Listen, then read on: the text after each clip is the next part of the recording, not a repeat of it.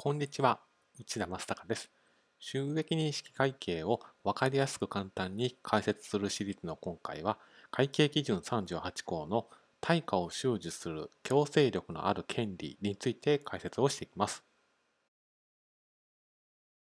収益認識会計基準では、支配の移転という考え方が採用されています。で特定の時点で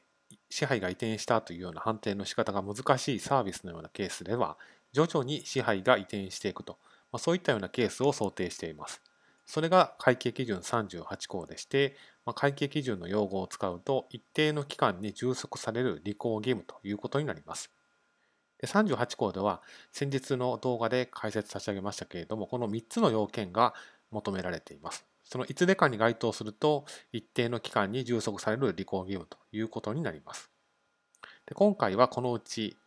この3項の2つの要件、他の用途に転用できない資産の発生とか、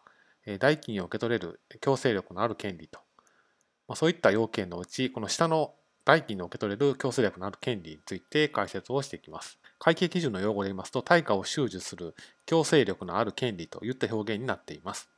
まあ、38項では、徐々に支配が移転していくというような発想に立ってルールが定められていますから、仮に途中で契約が買い主都合でキャンセルになるようであれば、そこまでに提供したサービスの対価はもらえるはずですよねというような発想に立っています。